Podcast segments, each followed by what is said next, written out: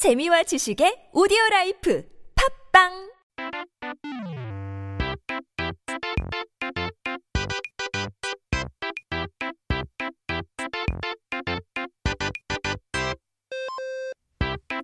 It's time to take a look at our first word of the day. 사전을 한번 펼쳐보고 오늘의 첫 번째 단어를 살펴봐야 되죠. First word is 좌우명.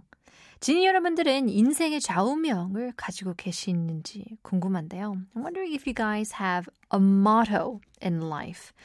부모님이 알려주신 것이어도 좋고 책에서 나온 명언이어도 좋은데요. 아무리 좋은 좌우명이라도 마음속 깊이 새기지 않고 무시하고 산다면 그건 좌우명이 아닐 거예요. 좌우명은 이름에서부터 이야기해 주듯 우리와 멀리 떨어져 있지 않고 항상 곁에 있는 내용을 뜻하니까요. Now, it could be something taught by your parents or a quote from a book or a movie. No matter how good the motto is, though, if you don't take it to heart and ignore it, it's not really a motto, is it? As the name suggests, a motto, 좌우명, is not something distant from us, but is always by our side, guiding us. 흔히 좌우명이라고 하면은 왼쪽에 좌, 오른쪽에 우 해서 왼쪽에도 오른쪽에도 있는 내용. 그러니까 어디에든 있어서 잊지 말아야 할 내용이라고 생각하시는 분들이 있는데요. 사실과는 다릅니다. Now, commonly, when people hear motto in Korean, 좌우명, they think of it as a phrase that exists both on the left, 좌, and the right, 우, meaning it's present everywhere and shouldn't be forgotten. But this is not true. 여기서 좌는 왼쪽을 뜻하는 것이 아닌 앉는다라는 뜻을 말하거든요. 그러니까 앉은 자리의 오른쪽에 있는 내용이라고 해석하는 것이 옳답니다.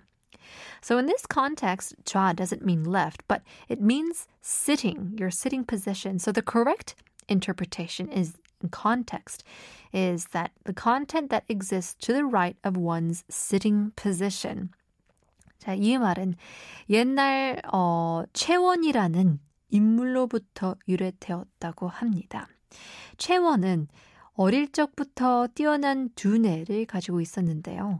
계속 공부를 했더라면 승승장구를 했을 채원이었지만 어느 날 자신의 형인 최장이 살해당했다는 이야기를 듣게 됩니다. 채원은 분노를 참지 못하고 직접 나서서 형의 원수를 죽였다고 합니다. Now, this term originated from an individual named Chewon in ancient times. From a young age, Chewon had, was highly intelligent.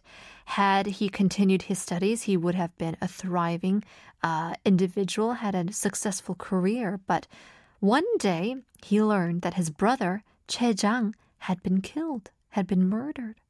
Unable to contain his rage, Che Won took matters into his own hands and avenged his brother's death. 그 후 한참 동안 이제 경찰의 추적을 피해서 숨어 살아야 했고 몇 년 뒤 죄를 용서해 주는 사면을 받아 고향에 돌아왔죠. 채원은 다시는 같은 실수를 저지르지 않고자 자신의 잘못을 뉘우치는 글을 써서 책상 오른쪽에 붙이고 항상 읽었다고 합니다.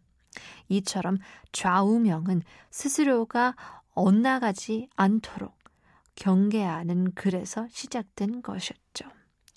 After this, he had to hide for a long time, trying to evade the police. But years later, he received a pardon and returned back to his hometown.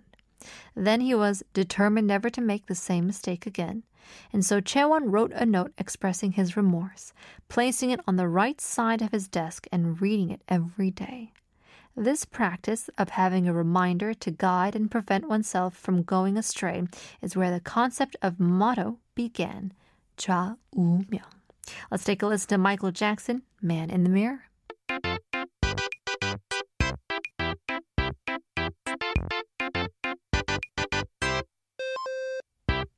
It's time to take a look at our second word of the day. 오늘의 두 번째 단어는 놈팽이입니다. 전에 우리는 일을 하지 않고 책상에 앉아서 토로만 즐기는 사람들의 손이 하얗다는 뜻에서 백수라는 단어가 유래되었다고 알아본 적이 있는데요. Uh, we once took a look at the origin of the word 백수. Don't know if you remember, but it meant unemployed in Korean, unemployed. It derived from the notion that those who did not work and would rather enjoy debating while sitting at a desk would have white hands.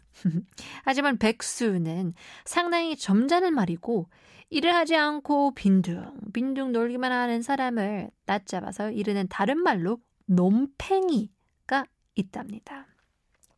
Now, 백수 is rather a polite term to talk about someone who is unemployed. But there is a more derogatory term that we want to introduce today.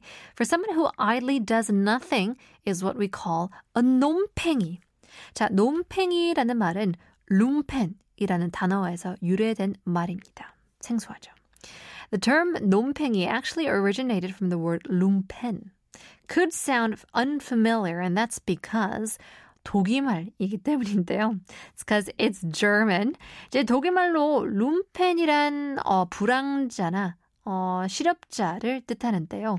독일에서도 룸펜이란 단어가 처음부터 어, 실업자를 뜻했던 것은 아니라고 합니다. 룸펜은 지극하자면 어, 누더기라는 뜻이라고 하는데요. Now, in German, Lumpen refers to vagabonds or those who are unemployed. However, it's said that the term Lumpen did not originally mean unemployed in Germany. If translated directly, Lumpen meant rag. 룸펜의 뜻이 본격적으로 변하게 된 건 세계 역사에서 가장 큰 영향을 준 사람 중 한 명인 칼 마르크스 때문인데요. 이제 공산주의의 아버지이자 200년이 가까이 지난 지금도 읽히는 책 어, 자본론에서 룸펜 프롤레타이트 Am I saying that right? Let me say that in English. So, the meaning of lumpen underwent a significant change largely due to Karl Marx, one of the most influential figures in world history. Known as the father of communism and the author of the enduring book Capital, uh, Marx introduced the term lumpen proletariat, if I'm saying that right. 자, 한글로 lumpen proletariat. 그죠? 이라는 단어를 쓴 게 시작이라고 하는데요. 이 폴렐렛 아, 어렵다. 프롤레타리는 사회의 부와 재산도 없이 살아가는 최하층을 말하는 뜻인데요. So the proletariat referred to the lowest class in society who lived without any wealth or property. 그러니 최하층으로도 해석이 되는 룸펜 프롤레 테리아트는 취업할 의사도 없이 구걸과 범죄를 일삼으며 살아가는 하루 벌어 하루 먹고 사는 사람들을 말했죠. 이후 룸펜이라는 단어가 일제 강점기에 한국에 들어오면서 어, 불황자, 직업 없이 빈둥거리는 사람이라는 뜻으로 정착이 되었다고 합니다. So thus the term lumpen proletariat can be translated as ragged lowest class. So it described people who, without any intention of finding employment, subsisted on begging and, of course, committing crimes, living from hand to mouth.